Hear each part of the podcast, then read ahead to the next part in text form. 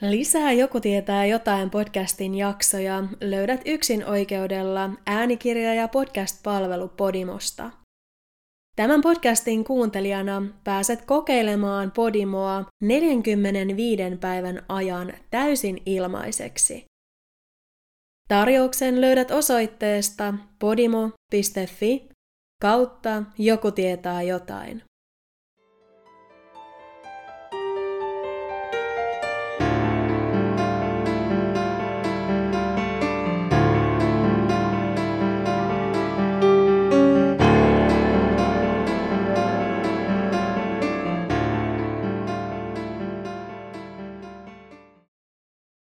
Moikka taas kaikille ja tervetuloa jälleen uuden Joku tietää jotain podcastin jakson pariin.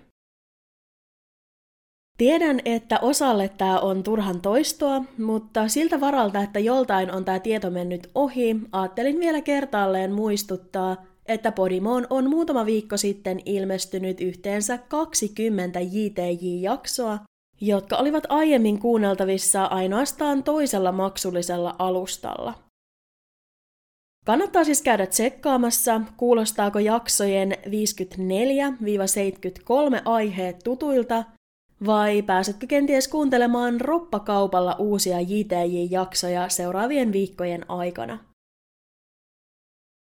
Tänään suunnataan kuitenkin Australiaan ja vuoteen 2008. Näin jokseenkin aktiivisena ja pitkäaikaisena true crime-genren kuluttajana musta tuntuu käsittämättömältä, etten ollut törmännyt tähän tapaukseen aiemmin.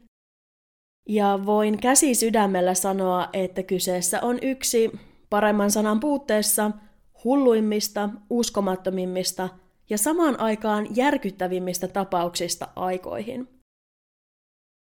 Englanninkielinen adjektiivi unhinged on ehdottomasti paras sana kuvailemaan sitä, mitä pian kuulette.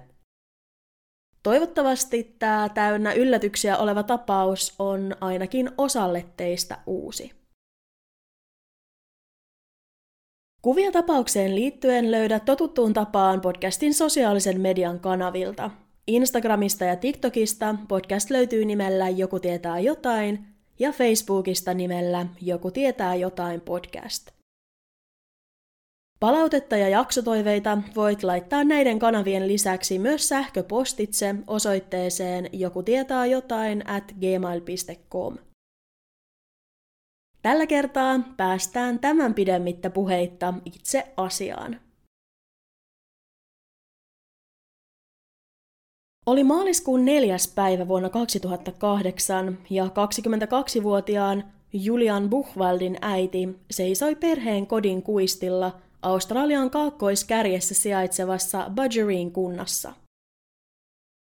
Julian ja tämän 17-vuotias tyttöystävä Carolyn olivat lähteneet aamupäivällä piknikille Buchwaldien valtavalla, lähes 5 kilometrin suuruisella ja melko karulla tontilla sijaitsevan vesiputouksen läheisyyteen. Pariskunta oli luvannut palata takaisin kotiin kello kolmeen mennessä, mutta kun Julianin äiti katsahti kelloonsa ja näki sen olevan jo puoli neljä, alkoi hän huolestua. Niin Julian kuin tämän tyttöystäväkin olivat erittäin tunnollisia nuoria, jotka kävivät ahkerasti kirkossa, eivätkä koskaan olleet aiheuttaneet vanhemmilleen minkäänlaista harmia. Julianin äiti oli siis syystäkin huolissaan, kun nuorista ei vielä neljään mennessäkään näkynyt jälkeäkään. Odoteltuaan aikansa, äiti päätti lähteä taivaltamaan talolle johtavaa pitkää pihatietä pitkin kohti autotietä, jota Julian ja Carolyn olivat hyvin todennäköisesti käyttäneet suunnatessaan kohti vesiputousta. Päästyään tonttia reunustavan aidan luo, Julianin äiti kuitenkin pysähtyi äkisti, huomattuaan jotain epätavallista. Piha-aitaan oli kiinnitetty muovipullo. Äiti ei muistanut nähneensä pulloa siellä vielä esimerkiksi edellisenä päivänä, eikä keksinyt mitään syytä sille, miksi kukaan Buchwaldien perheestä olisi laittanut pullon juuri tuohon paikkaan. Lähestyessään pulloa äiti huomasi lisäksi, että sen sisällä oli tiukasti rullattu paperikäärö. Äiti avasi pullon korkin, otti paperikäärön käteensä ja rullasi sen auki. Paperiin oli raapustettu lukuisia erikoisen näköisiä symboleja sekä epäselvällä käsialalla kirjoitettu kielioppia kirjoitusvirheitä vilissyt viesti. Viestin sisältö kuului pääpiirteittäin seuraavasti. Tyttö ja poika on siepattu. Älkää ottako yhteyttä poliisiin. Mikäli toimitte ohjeiden mukaan, palautetaan tyttö ja poika teille vahingoittumattomina. Äidin sydän alkoi jyskyttää ja paniikki valtasi naisen kehon. Hän ei voinut käsittää sitä, mitä oli juuri lukenut. Siepattu. Miksi ihmeessä? Mitä tapahtuisi, jos hän ilmoittaisi asiasta poliisille? Miksei viestissä puhuttu mitään siitä, mitä heidän tulisi tehdä edesauttaakseen Julianin ja Carolinin turvallista kotiinpaluuta? Viestissä ei ollut vaadittu lunnaita, eikä mainittu sanallakaan siitä, mitä sieppaajat halusivat vastineeksi nuorten palauttamisesta, mikä vaikutti Julianin äidistä kummalliselta. Hän kuitenkin totesi, ettei yksinkertaisesti voinut vain jäädä odottamaan sieppaajien seuraavaa peliliikettä toimettomana, ja vastoin saamaansa varoitusta hän katsoi parhaaksi soittaa poliisille. Poliisi saapui paikalle pian ja Julianin äiti ojensi näille piha-aidan luota löytämänsä viestin. Viranomaisilla ei kestänyt kuin hetki tunnistaa paperiin raapustetut symbolit. Ne viittasivat vahvasti jonkinlaiseen paholaiseen ja saatanan palvontaan. Poliisit huomasivat lisäksi, että viesti oli allekirjoitettu. Paperin alalaidassa oli kirjainyhdistelmä, tai oikeammin sanottuna lyhenne ONA. Hetken pohdinnan jälkeen poliisit tulivat siihen tulokseen, että kirjaimet viittasivat hyvin todennäköisesti Euroopassa alkunsa saaneeseen satanistiseen kulttiin nimeltään The Order of the Nine Angles. Kyseessä on 1960-luvulla Isossa Britanniassa perustettu lahko, joka on sittemmin levinnyt ympäri maailmaa ja joka tunnetaan nimenomaan siitä, ettei se pelkää turvautua äärimmäisiinkään keinoihin nykyistä yhteiskuntajärjestelmää vastustaakseen.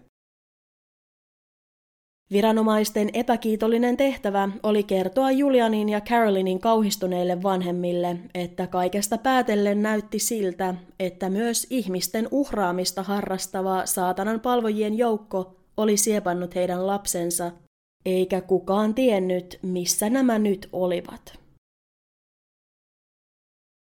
Se, mitä Julianille ja Carolinille heidän katoamisensa jälkeen tapahtui, selvisi viranomaisille noin viikkoa myöhemmin ja, mikäli mahdollista, oli totuus vielä kultin sekaantumistakin järkyttävämpi.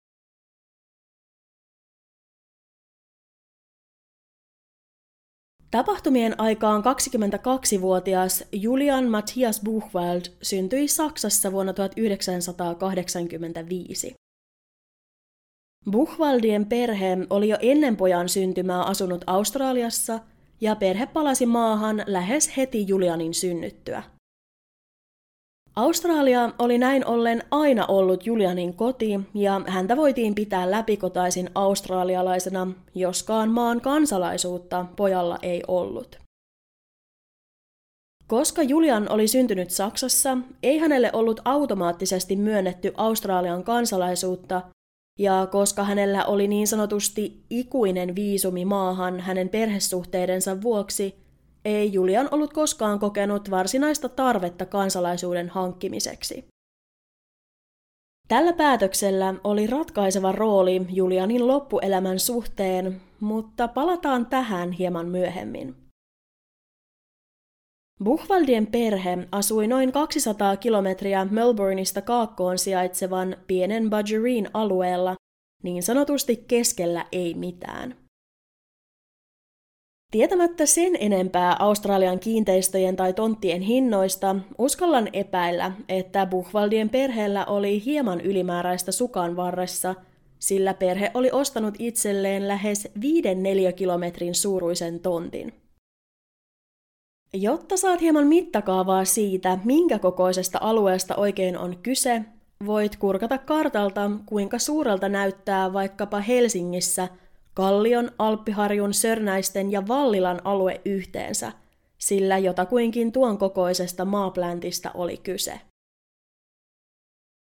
Tontti sijaitsi siis keskellä luontoa ja se koostui suureksi osaksi karusta maastosta sekä metsäisistä ja tiheistä pusikoista, joita Australiassa luonnollisesti riittää vaikka muille jakaa.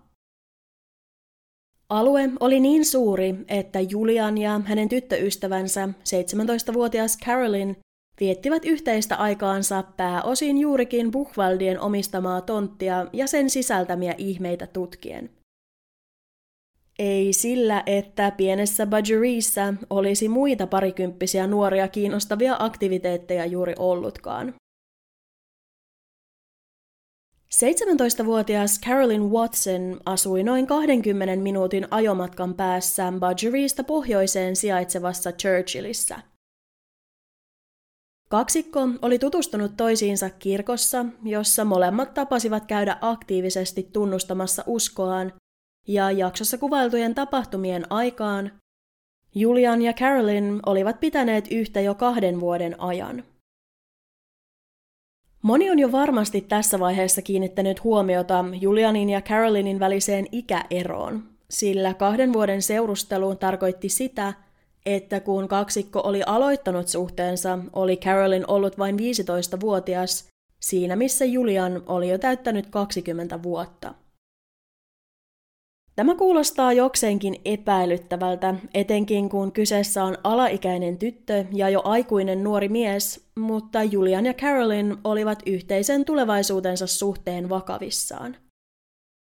Julian oli jo ostanut tontin, jonne hän oli parhaillaan rakennuttamassa kaksikolle omaa yhteistä kotia, ja häät oli tarkoitus järjestää vuoden sisällä, kunhan Carolyn oli täyttänyt 18 vuotta ja saanut koulunsa päätökseen. Naimisiin meno oli uskonnollisille nuorille hyvin tärkeää, ja he olivat perinteisten oppien mukaan päättäneet säästää myös seksin harrastamisen avioliittoon. Kaikki Julianin ja Carolinin tunteneet sanoivat samaa. Nuori pari oli ollut hyvin innoissaan tulevista häistä ja yhteisestä tulevaisuudesta, eikä heillä ollut mitään syytä karata tai häipyä maisemista ilmoittamatta asiasta kellekään. Tämä sai nuorten läheiset sekä viranomaiset entistä vakuuttuneimmiksi siitä, että Julianin ja Carolinin katoamiseen liittyi jotain hämärää. Katoamispäivänä Julian oli ensin hakenut Carolinin tytön kotoa autollaan, minkä jälkeen kaksikko oli ajanut takaisin Buchwaldien tontille ja suunnannut kohti vesiputousta. Julian oli ystävien tietojen mukaan suunnitellut tyttöystävälleen jonkinlaisen aarejahdin karttoineen kaikkineen, ja sen päätteeksi Carolyn löytäisi Julianin maastoon piilottaman puisen tarjottimen, johon oli kaiverrettu jokin henkilökohtainen viesti tytölle. Kaksikon tarkoituksena oli syödä piknik-eväät vesiputouksen juurella ja palata sitten takaisin kotiin viimeistään kello kolme. Näin ei kuitenkaan ollut tapahtunut. Nuorten katoaminen aiheutti alueella valtavat etsinnät. Metsäistä, paikoin erittäin vaikeakulkuista ja täynnä sokkeloisia polkuja ollutta tonttia haravoitiin niin ilmasta käsin kuin jalkaisinkin, mutta neljä päivää kestäneiden etsintöjen aikana ei Julianista, Carolinista tai näiden ajamasta kultaisesta Nissan-merkkisestä maasturistakaan näkynyt jälkeäkään. Alueella ei näkynyt mitään muutakaan epätavallista. Ei merkkejä tappelusta, ei pudonneita esineitä, ei mitään. Buchwaldien aitaan kiinnitetty satanismiin viitannut viesti oli ainoa tavallisuudesta poikkeava asia, ja se oli tuoreena kaikkien mielessä. The Order of the Nine Anglesia pidetään yhtenä maailman äärimmäisimmistä satanistisista kulteista. Kultti on erittäin kristinuskon vastainen ja sen jäsenet uskovat, että heidän tulee luoda maailmaan uusi militaarinen järjestys ja tämä tulee toteuttaa hinnalla millä hyvänsä.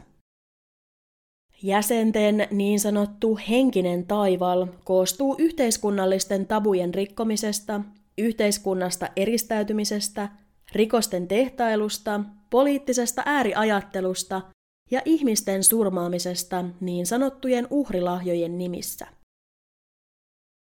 Kultin jäsenet kuitenkin ylpeilevät sillä, etteivät he koskaan uhraisi lapsia tai eläimiä, ja heidän oman näkemyksensä mukaan kaikki heidän uhraamansa ihmiset ovat itse valinneet tulla uhratuiksi. Tämä ei luonnollisestikaan pidä paikkaansa, vaan tarkoittaa käytännössä sitä, että The Order of the Nine Anglesin jäsenten mielestä kaikki, jotka eivät elä kuten he, ovat vähempiarvoisia ja ovat omalla toiminnallaan näin hyväksyneet sen, että heidät voidaan uhrata yhteisen hyvän nimissä. Yksi ryhmä, jota kultin jäsenet luonnollisesti pitävät vähempiarvoisina, on heidän suurin vihollisensa, eli kristityt. Ja näin ollen hartaat uskovaiset Julian ja Carolyn sopivat The Order of the Nine Anglesin uhreiksi paremmin kuin hyvin. Viranomaiset pitivät kultin sekaantumista tapaukseen aluksi kuitenkin melko epätodennäköisenä. Varsinkin se tosiasia, että aitaan kiinnitetty viesti oli löytynyt jo siinä vaiheessa, kun Julian ja Carolyn olivat olleet kateissa vasta muutaman tunnin, sai poliisin epäilemään viestin aitoutta. Kulttiteoria sai kuitenkin enemmän tuulta siipiensä alle siinä vaiheessa, kun poliisit kertoivat viestistä Carolynin vanhemmille. Viesti ei nimittäin ollut ensimmäinen laatuaan. Kaikkien yllätykseksi Carolynin isä kertoi poliisille, että myös hän oli vain kymmenen päivää aiemmin saanut toisen vastaavanlaisen viestin – Samanlaisiin paholaiseen viittaaviin symboleihin koristeltu kirje oli löytynyt Watsonien perheen kuistilta, ja siinä ollut jälleen kirjoitusvirheitä vilissyt teksti oli kuulunut seuraavasti. Christopher Watson, unohda mitä näit metsissä sinä päivänä ja käske vaimoasikin unohtamaan. Minulla on ystäviä korkeissa asemissa ja he ovat jo tuhonneet tiedot, jotka silloin kerroitte poliisille mutta jos otatte virkavaltaan uudelleen yhteyttä, teen elämästänne helvettiä ja tuhoan niin sinut kuin perheesikin. Olet viholliseni, Christopher. Onnettomuuksia on helppo järjestää, joten jätä meidät rauhaan ja me jätämme teidät rauhaan. Näin meillä kaikilla on kivaa. Watsonit olivat ilmoittaneet viestistä poliisille heti sen saatuaan, mutta koska kyseessä oli yksittäistapaus eikä mitään ollut tapahtunut, ei ilmoitus ollut johtanut mihinkään. Kuistilta löytynyttä kirjettä oli pidetty vain jonkun keskenkasvuisen nuoren huonona pilana. Carolinin isä ei myöskään ollut varma, mitä viestin kirjoittaja oikein halusi hänen unohtavan – Mihin tapaukseen viestin lähettäjä viittasi? Carolinin isä oli aiemmin helmikuussa nähnyt alueella palavan auton, josta oli ilmoittanut hätänumeroon, mutta mies oli epäileväinen sen suhteen, oliko viestin lähettäjä todella voinut viitata niinkin vähäpätöiseen sattumukseen. Nyt, Julianin ja Carolinin kadottua kuin tuhka tuuleen, viesti näyttäytyi uudessa valossa ja se sai poliisin harkitsemaan kulttiteoriaa uudelleen. Tämä ensimmäinen kirje oli toimitettu Watsoneille kymmenen päivää aiemmin, mikä viittasi siihen, että sieppaajat olivat tarkkailleet Carolinin ja mahdollisesti myös Julianin liikkeitä jo pidemmän aikaa. Kyseessä ei siis välttämättä ollutkaan yksittäisen sekopään äkillinen päähänpisto, vaan parin katoamisen takana saattoi olla huomattavasti monimutkaisempi suunnitelma. Australiassa ei vielä tuohon mennessä ollut koskaan raportoitu The Order of the Nine Anglesin aktiivisuudesta maassa, mutta viranomaiset pitivät mahdollisena, että Julianin ja Carolinin kidnappaaminen saattoi olla kultiin niin sanotusti ensimmäinen näytös, jolla se halusi ilmoittaa olemassaolostaan.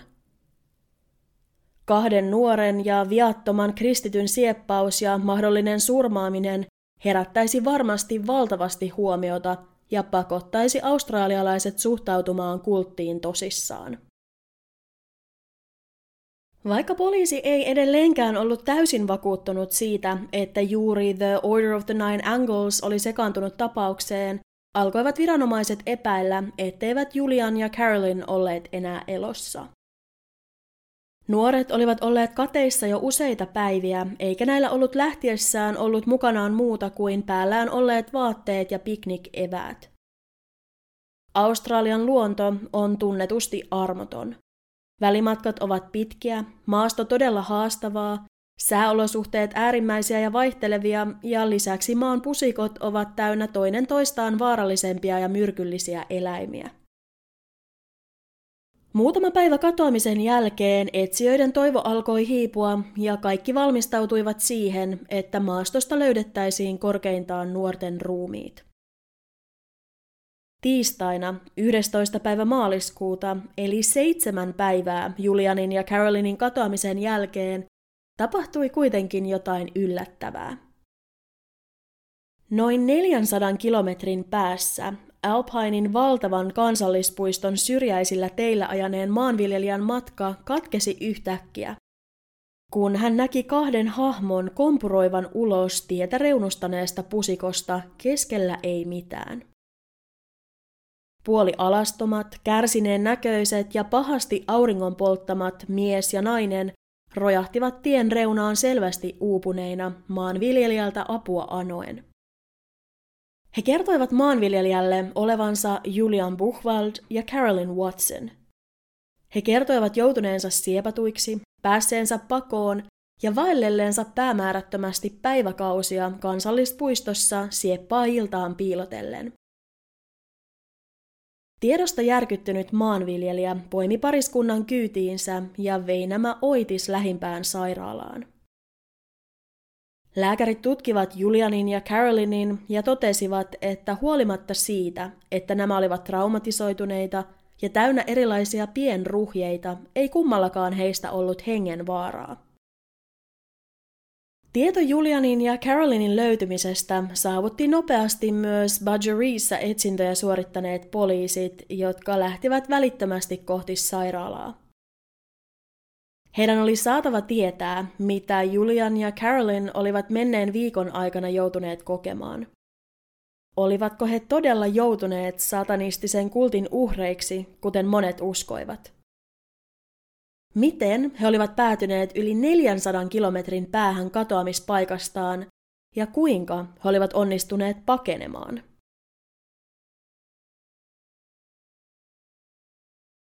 Carolinin versio tapahtumien kulusta oli seuraavanlainen. Päivänä, jona kaksikko siepattiin, Julian haki hänet autollaan hieman ennen kello kymmentä, minkä jälkeen kaksikko ajoi parinkymmenen minuutin matkan takaisin Buchwaldien luokse ja jatkoi siitä kohti vesiputousta. Matkalla kohti määrän päätään Julian huomasi pellolla jonkinlaisen eläimen raadon, jonka ympärillä kävi kova kuhina. Hän huomautti asiasta Carolinille, joka ei kuitenkaan ollut asiasta erityisen kiinnostunut, joten Julian katsoi parhaaksi vain jatkaa ajamista. Syötyään ja vietettyään aikaa yhdessä, Julian ja Carolyn hyppäsivät takaisin autoon ja lähtivät kotia kohti, sillä olivat luvanneet vanhemmilleen palata takaisin kello kolmeen mennessä. Paluumatkalla Julian kuitenkin päätti käydä tarkastamassa aiemmin näkemänsä raadon tilanteen ja hän pysäytti auton tien laitaan. Carolyn, joka ei edelleenkään ollut kovin innoissaan kuolleista eläimistä, päätti jäädä siksi aikaa autoon odottamaan. Julian vaikutti kuitenkin erehtyneen siitä, missä kohtaa raato tarkalleen oli ollut, joten hän lähti etsimään oikeaa paikkaa ja ennen pitkää hän katosi Carolinin näkökentästä. Ensin kului viisi minuuttia, sitten kymmenen, ja Carolyn alkoi ihmetellä, missä Julian oikein viipyi. Juuri kun hän oli päättänyt nousta ulos autosta ja lähteä Julianin perään, Carolinin huomion kiinnitti jokin, joka sai hänet jähmettymään niille sijoilleen. Keskellä peltoa, vain joidenkin kymmenien metrien päässä autolta, seisoi mustiin pukeutunut ja kasvot kommandopipon alle piilottanut hahmo. Huomattuaan Carolinin hahmo pinkaisi juoksuun kohti kauhusta kangistunutta tyttöä. Ennen kuin Carolyn edes ehti reagoida siihen, mitä oli tapahtumassa, oli tumma hahmo jo repinyt hänet ulos autosta, teipannut Carolynin suun ja silmät ilmastointiteipillä ja kaatanut hänet maahan. Vaikka Carolyn kuinka yritti taistella vastaan, oli hänen kimppuunsa hyökännyt henkilö huomattavasti häntä vahvempi ja sai käden käänteessä sidottua Carolynin kädet ja jalat yhteen tytön selän taakse niin, ettei tällä ollut mitään mahdollisuutta liikkua. Tämän jälkeen mustiin pukeutunut hahmo nosti Carolinin auton takakonttiin, peitteli hänet huovalla ja sulki auton takaluukun. Hyökkääjä ei ollut koko lyhyen välikohtauksen aikana sanonut sanaakaan, eikä Carolinilla ollut aavistustakaan siitä, oliko hänet siepannut henkilö, esimerkiksi mies vai nainen, tai miksi tämä oli valinnut Carolinin uhrikseen. Pian auto, jonka tavaratilassa Carolyn avuttomana makasi, lähti liikkeelle, eikä tyttö voinut tehdä mitään muuta kuin odottaa. Carolyn ei ollut varma siitä, kauanko matka auton takakontissa oli kestänyt, mutta hän arvioi sen olleen useita tunteja. Carolyn osasi lisäksi kertoa poliiseille, että varsinkin matkan loppua kohti tiet olivat muuttuneet hyvin mutkikkaiksi ja kuoppaisiksi. Maanviljelijähän oli poiminut nuoret kyytiin Alpainin valtavan noin 6500 neliökilometrin alueelle levittyvän kansallispuiston alueelta, ja tämä maasto sopi Carolinin antamaan kuvaukseen melko hyvin. Matkaa kansallispuistoon oli yli 400 kilometriä, joten poliisi arvioi, että Carolyn oli hyvin todennäköisesti ollut auton kyydissä sidottuna noin kuuden tunnin ajan. Carolyn kertoi, että kun he pääsivät perille, nosti sieppaa ja hänet ulos autosta, heitti maahan ja repi Carolynin silmiä peittäneen teipin pois. Tämän jälkeen sieppaaja tarttui puukkoon ja leikkasi tytön päällä olleet vaatteet pois, jättäen tämän täysin alastomana maahan makaamaan. Carolyn oli tässä vaiheessa jo melko hysteerinen ja vakuuttunut siitä, että hänet vähintään raiskattaisiin, mutta hyvin todennäköisesti myös surmattaisiin. Hän yritti vedota sieppaajaansa, että tämä päästäisi hänet menemään, mutta suuta peittävä teippi teki puhumisesta käytännössä mahdotonta. Sieppaaja ei osoittanut minkäänlaisia heltymisen merkkejä, vaan päinvastoin tarttui lapioon, asetteli Carolinin niin, että tytön oli pakko katsoa sieppaajan toimia, ja sitten tämä alkoi kaivaa suurta kuoppaa vain muutaman metrin päähän Carolinista. Nopeasti Carolinille kävi selväksi, että sieppaaja kaivoi hänen hautaansa ja pakotti hänet vieläpä katsomaan. Kun sieppaaja oli saanut matalahkon haudan kaivettua, hän tarttui jälleen Caroliniin ja heitti tytön haudan pohjalle. Hauta oli juuri sen verran syvä, ettei Carolyn sen pohjalla maatessaan nähnyt mitään, mitä hänen yläpuolellaan tapahtui, mutta pian hän kuuli hyökkääjän kävelevän poispäin. Tämä toi hänelle hetkellistä helpotusta, mutta samalla Carolyn tiesi olevansa siitä huolimatta erittäin epäonnisessa tilanteessa. Hän oli sidottuna jonkinlaisen kuopan pohjalla, eikä hän itse tai kukaan muukaan tiennyt, missä hän oli. Ilta alkoi kylmätä ja alaston Carolyn tiesi, että mikäli kukaan ei tulisi hänen avukseen, veisi viimeistään kylmyys hänen henkensä. Epätoivoissaan Carolyn ei keksinyt mitään muuta, joten hän alkoi rukoilla. Julian puolestaan kertoi omasta koettelemuksestaan poliisille seuraavasti. Lähdettyään etsimään pellolla lojunutta raatoa, hän huomasi nopeasti pysäköineensä auton hieman liian kauas ja hän joutui sen vuoksi taivaltamaan maastossa kauemmas kuin oli ajatellut. Julian joutui tekemään matkallaan myös pienen mutkan, minkä seurauksena hän menetti näköyhteyden autoon ja Caroliniin. Lopulta Julian löysi raadon ja kumartuessaan sen ylle hän yhtäkkiä tunsi, kuinka häntä lyötiin voimalla takaraivoon. Julian käännähti katsomaan taakseen ja näki kaksi kasvonsa peittänyttä ja tummiin pukeutunutta miestä, joista toinen piteli kädessään metalliputkea. Julian yritti taistella miehiä vastaan, mutta turhaan. Metalliputki iskeytyi hänen kasvoihinsa uudelleen ja tällä kertaa Julian menetti iskun seurauksena tajuntansa. Herätessään Julian tiesi, että hyökkäyksestä oli täytynyt kulua tuntikausia, sillä hän huomasi makaavansa maassa puolialastomana, kädet ja jalat sidottuina, ja ympärillään hän näki pelkkää pimeää. Julian katseli ympärilleen, kuunteli ympäristöään hetken ja tuli siihen tulokseen, että kuka ikinä hänen kimppuunsa olikaan hyökännyt, oli tämä mitä ilmeisimmin jättänyt hänet ainakin väliaikaisesti yksin.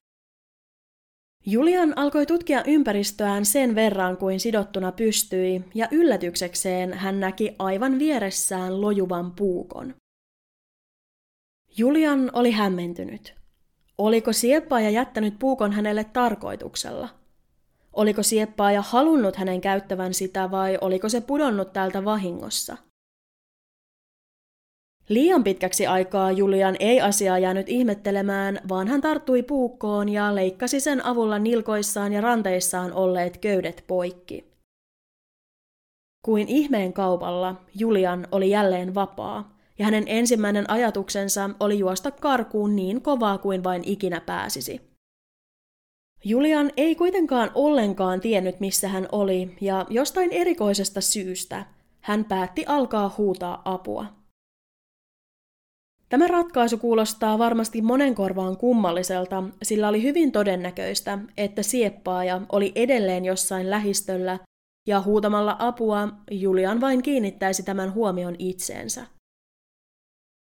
On kuitenkin ymmärrettävää, ettei pojan ajatuksen juoksu näinkin traumaattisessa tilanteessa ollut kirkkaimmillaan, ja avunhuuto oli mahdollisesti jonkinlainen luonnollinen refleksi tai epätoivoinen viimeinen oljenkorsi. Avun huutamisen lisäksi Julian alkoi myös huhuilla Carolinin nimeä siltä varalta, että myös tämä oli siepattu. Pian hän kuulikin tytön vaimään vastauksen ja seurasi Carolinin ääntä kohti hautaa, jonne tämä oli laskettu. Julian leikkasi köydet Carolinin ranteista, nilkoista ja kaulasta löytämänsä puukon avulla ja auttoi tytön ylös haudasta. Carolyn oli kuitenkin ollut niin pitkään niin tiukasti sidottuna, että varsinkin hänen ääreisverenkiertonsa oli pahasti heikentynyt, minkä seurauksena hän pystyi hädintuskin kävelemään ja Julian joutui tukemaan tyttöä, jotta kaksikko pääsi eteenpäin. Ennen pakenemista Julian kuitenkin ehdotti, että he tutkisivat hieman ympäristöään – Hyökkääjä oli joko tahallaan tai vahingossa jättänyt hänelle puukon, joten kenties he löytäisivät paikalta myös jotain muuta hyödyllistä.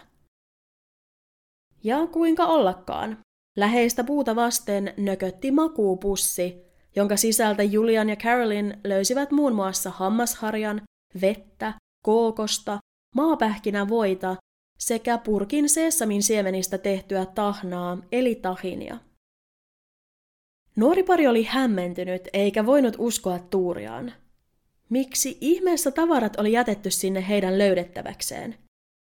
Oliko tavarat tarkoitettu sieppaajien omaan käyttöön vai oliko Julianin ja Carolinin ollut tarkoituskin paeta ja löytää tavarat? Oliko kyseessä jonkinlainen julma, ennakolta tarkkaan suunniteltu peli, jonka aikana sieppaajat tarkkailisivat heidän tekemisiään kauempaa? Kaksikko ei jäänyt ihmettelemään asiaa sen pidemmäksi aikaa, vaan he ottivat tavarat mukaansa ja poistuivat paikalta. Julian ja Carolyn olivat varmoja siitä, että sieppaajat olivat heidän perässään, ja siksi he tiesivät, että heidän oli pakko pysytellä liikkeellä koko ajan. Ensimmäiset kaksi vuorokautta he vaeltelivat päämäärättömästi ympäriinsä, etsien jonkinlaista tietä ulos kansallispuistosta tai mitä tahansa sivistyksen merkkejä. Maaliskuun alussa lämpötilat Etelä-Australiassa kohoavat päivisin usein vielä lähes 30 asteeseen, mikä tarkoitti sitä, että puoli alastomat Julian ja Carolyn saivat porottavista auringonsäteistä vakavia palovammoja. Öisin lämpötilat puolestaan putoavat herkästi vain noin 10 asteeseen, ja yhden makuupussin sisällä värjötellyt nuori pari joutui toden teolla pelkäämään, että kylmyys veisi heidän henkensä. Asiaa ei auttanut se, että Julian ja Carolyn joutuivat säännöstelemään vähiä vesiä ruokavarastojaan ja olivat jatkuvasti niin nestehukassa kuin nälissäänkin. Kolmantena päivänä Julian ja Carolyn huomasivat harmikseen kävelleensä ympyrää, sillä he olivat jälleen sen kuopan luona, jonne Carolyn oli alun perin yritetty haudata. Heidän onnekseen sieppaajat eivät kuitenkaan olleet paikalla, ja kaksikon uskomaton tuuri vain jatkui, kun he löysivät kuopan läheisyydestä repun, jonka sisällä oli lisää ruokaa ja vettä, joitain vaatteita sekä kartta. Julian ja Carolyn katsoivat parhaaksi poistua paikalta välittömästi, sillä repun ilmestyminen viittasi siihen, että myös sieppaajat olivat aikeissa palata. Eivätkä he missään nimessä halunneet olla paikalla, kun niin tapahtuisi. Kaksikko lähti suunnistamaan pois kansallispuistosta löytämänsä kartan avulla, ja lopulta, viitisen päivää myöhemmin, he saapuivat tielle, josta maanviljelijä noukki heidät kyytiin. Poliisi käynnisti Alpinein kansallispuistossa valtavat etsinnät heti Julianin ja Carolynin kertomukset kuultuaan. Oli sieppauksen takana sitten The Order of the Nine Angles tai kuka tahansa muu, vaikutti siltä, että nämä pitivät majaa alueella ja rikolliset oli löydettävää ennen kuin he ehtivät satuttaa ketään muuta. Samaan aikaan niin poliisi kuin Julian ja Carolyn itsekin yrittivät pohtia, mikä oli ollut heidän sieppauksensa motiivi.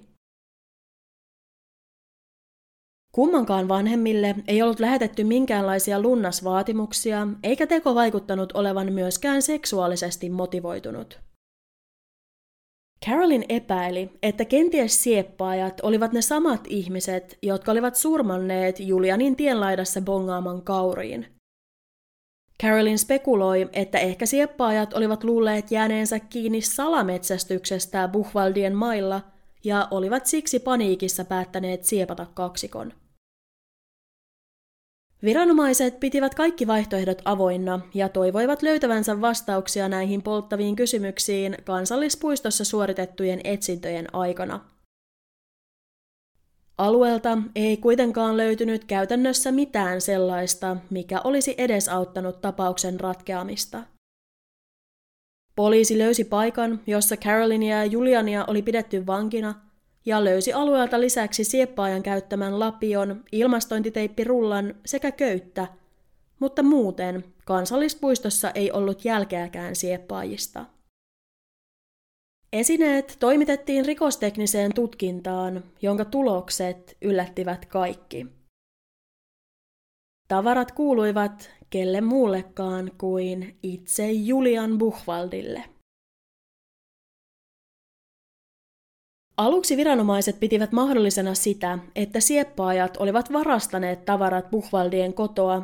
Olihan Buchwaldien kotitalon läheisyydestä löydetty myös se pahaenteinen viesti, mutta mitä enemmän poliisi asiaa pohti, sitä todennäköisemmältä vaikutti se, että Julianilla oli tapahtumissa näppinsä pelissä. Nuoren miehen tarinassa oli nimittäin useampia aukkoja. Ensinnäkin, Julian oli kertonut poliisille menettäneensä tajuntansa ja heränneensä sidottuna vasta kuutisen tuntia myöhemmin Alpainin kansallispuistossa. Asiassa oli kuitenkin yksi ongelma. Jotta ihminen menettäisi tajuntansa niin pitkäksi aikaa, tulisi tähän kohdistuneen iskun olla erittäin voimakas, eikä Julianista lääkärin tarkastuksen yhteydessä löydetty viitteitä sellaisesta. Julianin pään alueella oli kyllä joitain ruhjeita, mutta ne olivat melko pinnallisia ja olivat voineet syntyä esimerkiksi oksien raapimina. Toisekseen, poliisi piti hieman liian suurena yhteensattumana sitä, että sekä sieppauksessa käytetty auto että kaikki rikospaikalta löytyneet tavarat kuuluivat Julianille. Mikäli sieppaus todella oli ennakkoon suunniteltu, kuten Buchwaldien ja Watsonien saamat viestit antoivat olettaa, eikö sieppaajilla todennäköisimmin olisi ollut oma ajoneuvo ja omat välineet mukanaan? Poliisi nosti nämä epäkohdat esiin Juliania kuulustellessaan ja muutaman epätoivoisen vakuutteluyrityksen jälkeen tämä murtui. Julian Buchwald tunnusti, että yksin hän oli sieppauksen takana. Tämän jälkeen Julian kertoi poliisille, kuinka tapahtumat olivat todella edenneet. Julian myönsi, että hän oli se, joka oli kirjoittanut uhkauskirjeen Carolinin isälle ja vienyt sen Watsonien kuistille kymmenen päivää ennen itse sieppausta. Hän sanoi, että oli viestillään halunnut pelotella ja johtaa perhettä harhaan, jotteivät nämä epäilisi häntä sitten, kun itse sieppauksen aika tulisi.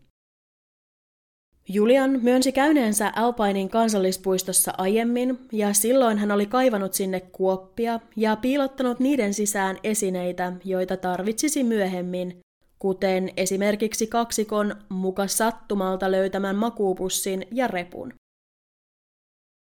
Myös itse sieppaustilanne oli tarkasti suunniteltu.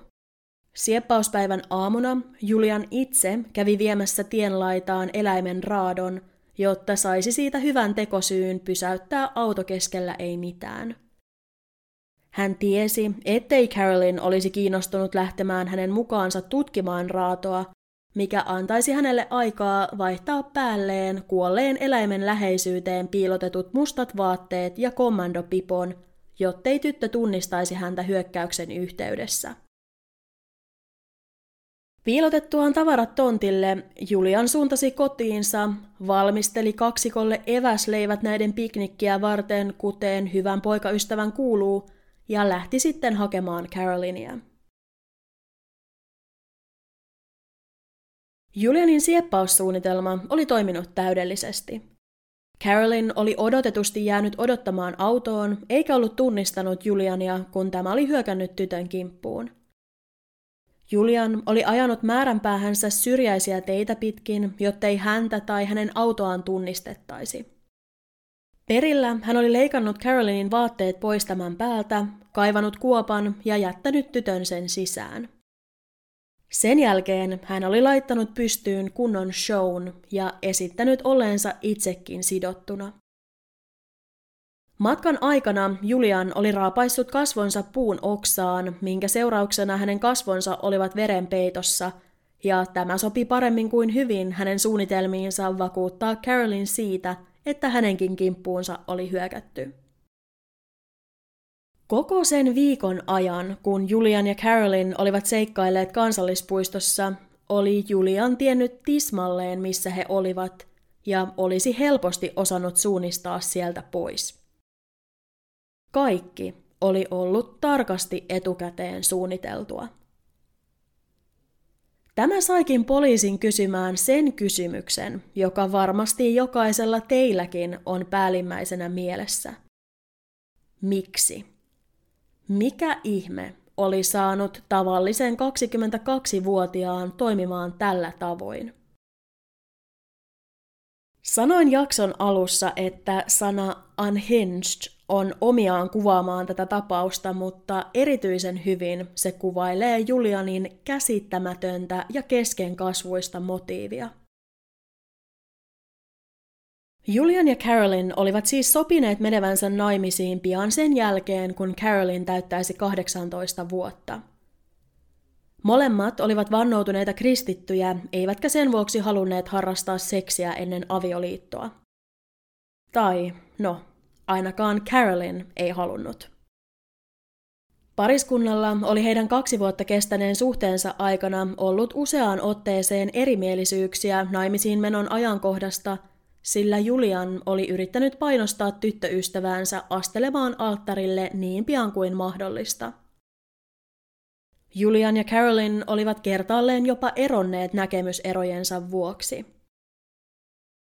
Julian oli turhautunut tilanteeseen ja alkuvuodesta 2008 hän päätti, ettei millään maltaisi enää odottaa lähes vuotta ennen kuin pääsisi Carolynin iholle. Niinpä hän laati suunnitelman, jonka ansiosta hän pääsisi viettämään enemmän aikaa Carolynin kanssa ilman muiden läsnäoloa ja toivottavasti onnistuisi toteuttamaan myös toisen tavoitteistaan. Julian oli tarkoituksella jättänyt rikospaikalle vain yhden makuupussin ja oli leikannut Carolinin vaatteet pois tytön päältä tästä samasta syystä. Hän halusi Carolinin palelevan. Öisin, kun lämpötila laski ja nuoret värisivät kylmästä yhteisen makuupussinsa sisällä, Julian alkoi ääneen epäillä, että he saattaisivat kuolla kylmyyteen, mikäli eivät tekisi asialle mitään.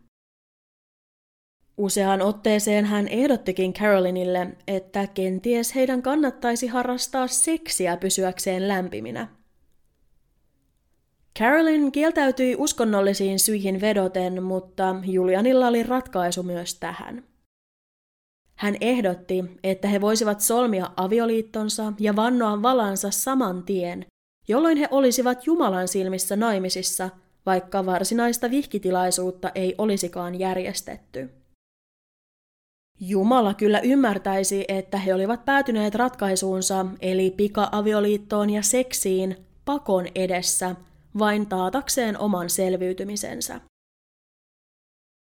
Siitä huolimatta, että Carolyn oli umpijäässä ja Julian yritti parhaansa mukaan manipuloida tätä suostumaan suunnitelmaansa joka ikinen yö, tyttö kieltäytyi kerta toisensa jälkeen. Julian oli ainakin kertaalleen jopa kysynyt tältä, että kuolisiko Carolyn tosiaan ennemmin kuin menisi hänen kanssaan naimisiin ja harrastaisi seksiä, ja Carolyn oli silti pitänyt päänsä. Hän tiesi, etteivät hänen vanhempansa, Jumalasta puhumattakaan, olisi ikinä hyväksynyt hänen tekoaan, joten Carolyn päätti pysyä lujana. Ei ole täysin selvää, miksi Julian juuri viikon jälkeen päätti, että heidän oli aika palata takaisin kotiin. Kenties ruoka ja vesi olivat loppumassa tai kenties Julian oli vihdoin ymmärtänyt, ettei hänen tyttöystävänsä tulisi antamaan periksi ja hän päätti luovuttaa. Julian Buchwald oli mennyt aivan käsittämättömän pitkälle yrityksessään saada seksiä mutta hänen kannaltaan valitettavasti ilman tuloksia. Totuuden selvittyä varmasti niin Carolyn kuin kaikki muutkin tapausta seuranneet olivat ikionnellisia siitä, että tyttö oli pysynyt kannassaan. Psyykkisten traumojen lisäksi Carolyn Watson sai myös jonkin asteisia fyysisiä vammoja käsiinsä, kaulaansa ja selkäänsä sen seurauksena, että oli ollut niin pitkään niin tiukasti sidottuna. Tämän lisäksi tytöllä oli vakavia palovammoja kuumasti porottaneen auringon vuoksi ja päiväkausien taivaltaminen maastossa ilman kenkiä oli aiheuttanut vammoja myös Carolynin jalkoihin. Carolyn tulisi kuitenkin ennen pitkää kuntoon. Julian Buchwaldia vastaan nostettiin syytteet sieppauksesta, oman sieppauksensa lavastamisesta, varkaudesta ja kahdesta muusta rikoksesta, jotka englanniksi olivat abduction with intent to marry sekä abduction for sexual penetration. En ole varma siitä, mitkä nimikkeet vastaisivat juuri näitä syytteitä Suomen rikoslaissa, mutta ne viittaavat siis siihen, että Julianin uskottiin siepanneen Carolin tarkoituksenaan pakottaa tämä naimisiin ja harrastamaan seksiä kanssaan. Myöhemmin Juliania vastaan nostettiin kuitenkin vielä yksi lisäsyyte, kun hän jätti saapumatta oikeudenkäyntiinsä. Julian oli nimittäin päättänyt lähteä pakosalle, ja viimeistään pakoyrityksellään hän osoitti sen, ettei ollut kenties se penaalin terävin kynä. Julian lähti pakoon päivä ennen tuomion lukua 16. syyskuuta 2008. Hän valitsi määränpääkseen kotimaansa, Saksan, jossa Buchwaldien perheellä oli edelleen joitain sukulaisia ja ystäviä. Julian kuitenkin mitä ilmeisimmin ajatteli, että nimenomaan Saksasta viranomaiset ensimmäisenä lähtisivät häntä etsimään, ja siksi hän päätti suunnata kaikista maailman maista ensin Intiaan. Julian kuitenkin tiesi, ettei tulisi iki maailmassa pääsemään ulos Australiasta omana itsenään, joten sen sijaan tämä vaaleahiuksinen ja sinisilmäinen, erittäin eurooppalaisen näköinen nuori mies päätti esittää olevansa intialainen. Hän sai käsiinsä intialaisen passin ja vaihtoi tilalle oman kuvansa, mutta ei ennen kuin oli värjännyt hiuksensa pikimustiksi ja tummentanut ihonsa käyttäen litratolkulla itse ruskettavaa. Suosittelen ehdottomasti, että käytte viimeistään tässä kohtaa kurkistamassa podcastin sosiaalisen median kanaville, joista löydätte Julianin passissaan käyttämän kuvan. Jokainen saa itse muodostaa oman mielipiteensä siitä, kuinka uskottava Julianin yritys esittää intialaista oli. Jollain käsittämättömällä tavalla Julianin esitys meni läpi vielä Australian päässä, mutta intialaisella lentokentällä viranomaiset pysäyttivät hänet välittömästi. Intialaisviranomaiset näkivät heti, että Julianin passi oli väärennetty, minkä lisäksi pojan ulkonäössä oli muutenkin jotain harvinaisen epäilyttävää. Julian pasitettiin takaisin Australiaan 20. syyskuuta, jossa tämä kyydittiin välittömästi vankilaan tuomiotaan suorittamaan.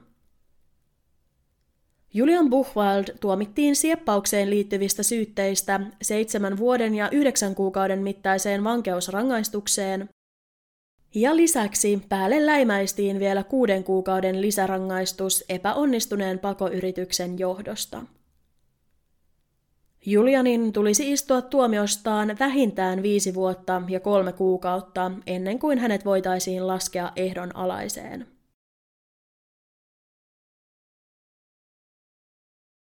Vuonna 2014 Australian maahanmuuttoon ja rajavalvontaan erikoistunut yksikkö ilmoitti, että Julian Buchwaldin viisumi oli niin sanotusti tarkastelun alla – Tämä tarkoitti sitä, että mikäli miehen viisumi evättäisiin, ei Julianilla olisi enää mitään asiaa Australiaan.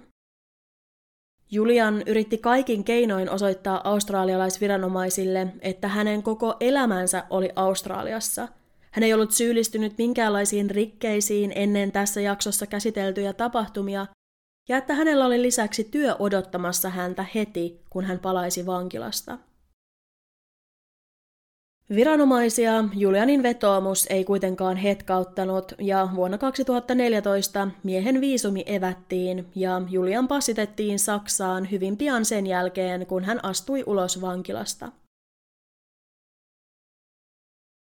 Tilanteen ironiaa lisäsi se, että mikäli Julian vain olisi hakenut itselleen Australian kansalaisuutta nuorempana, ei tällaista tilannetta olisi koskaan päässyt syntymään.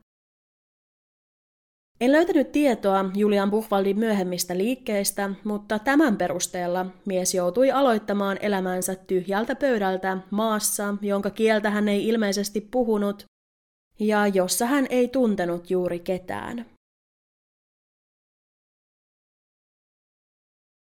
Julian Buchwald siis suunnitteli ja toteutti hyvin yksityiskohtaisen ja paljon ennakkovalmisteluja vaatineen sieppaussuunnitelman, traumatisoi silloisen tyttöystävänsä ikiajoiksi ja sai tämän pelkäämään kuollakseen, käytännössä vain seksuaalisen kanssakäymisen toivossa. Toiminta on sanoin kuvaamatonta, ja monet ovat ilmaisseet ihmetyksensä ja helpotuksensa sen suhteen, ettei Julian lopulta ollut ottanut väkisin sitä, mitä oli suunnitelmansa ansiosta olettanut saavansa. Henkilökohtaisena kommenttina mun on myös pakko lisätä, että Julianin logiikka kuulostaa kaikin puolin ontuvalta. Toki ihmismieli toimii traumaattisissa tilanteissa välillä mitä kummallisimmilla tavoilla, mutta jos olisin itse pakenemassa sekopää, sieppaa ja murhaajaa päivätolkulla Australian takamailla keskellä ei mitään, uskon, että seksin harrastaminen, ihan mistä syystä tahansa, olisi todennäköisesti viimeisenä mun ja varmaan aika monen muunkin listalla niitä asioita, joita siinä tilanteessa haluaisi tehdä. Julian selvästi ajatteli asiasta eri tavalla. Jos tästä tapauksesta on saatava irti jotain positiivista, niin on hyvä, että Julianin todellinen luonne selvisi ennen kuin Carolyn oli mennyt naimisiin hänen kanssaan. Kuka tietää, millaista tytön elämä sen jälkeen olisi ollut? No, Julian Buchwald tietää toki siitäkin jotain.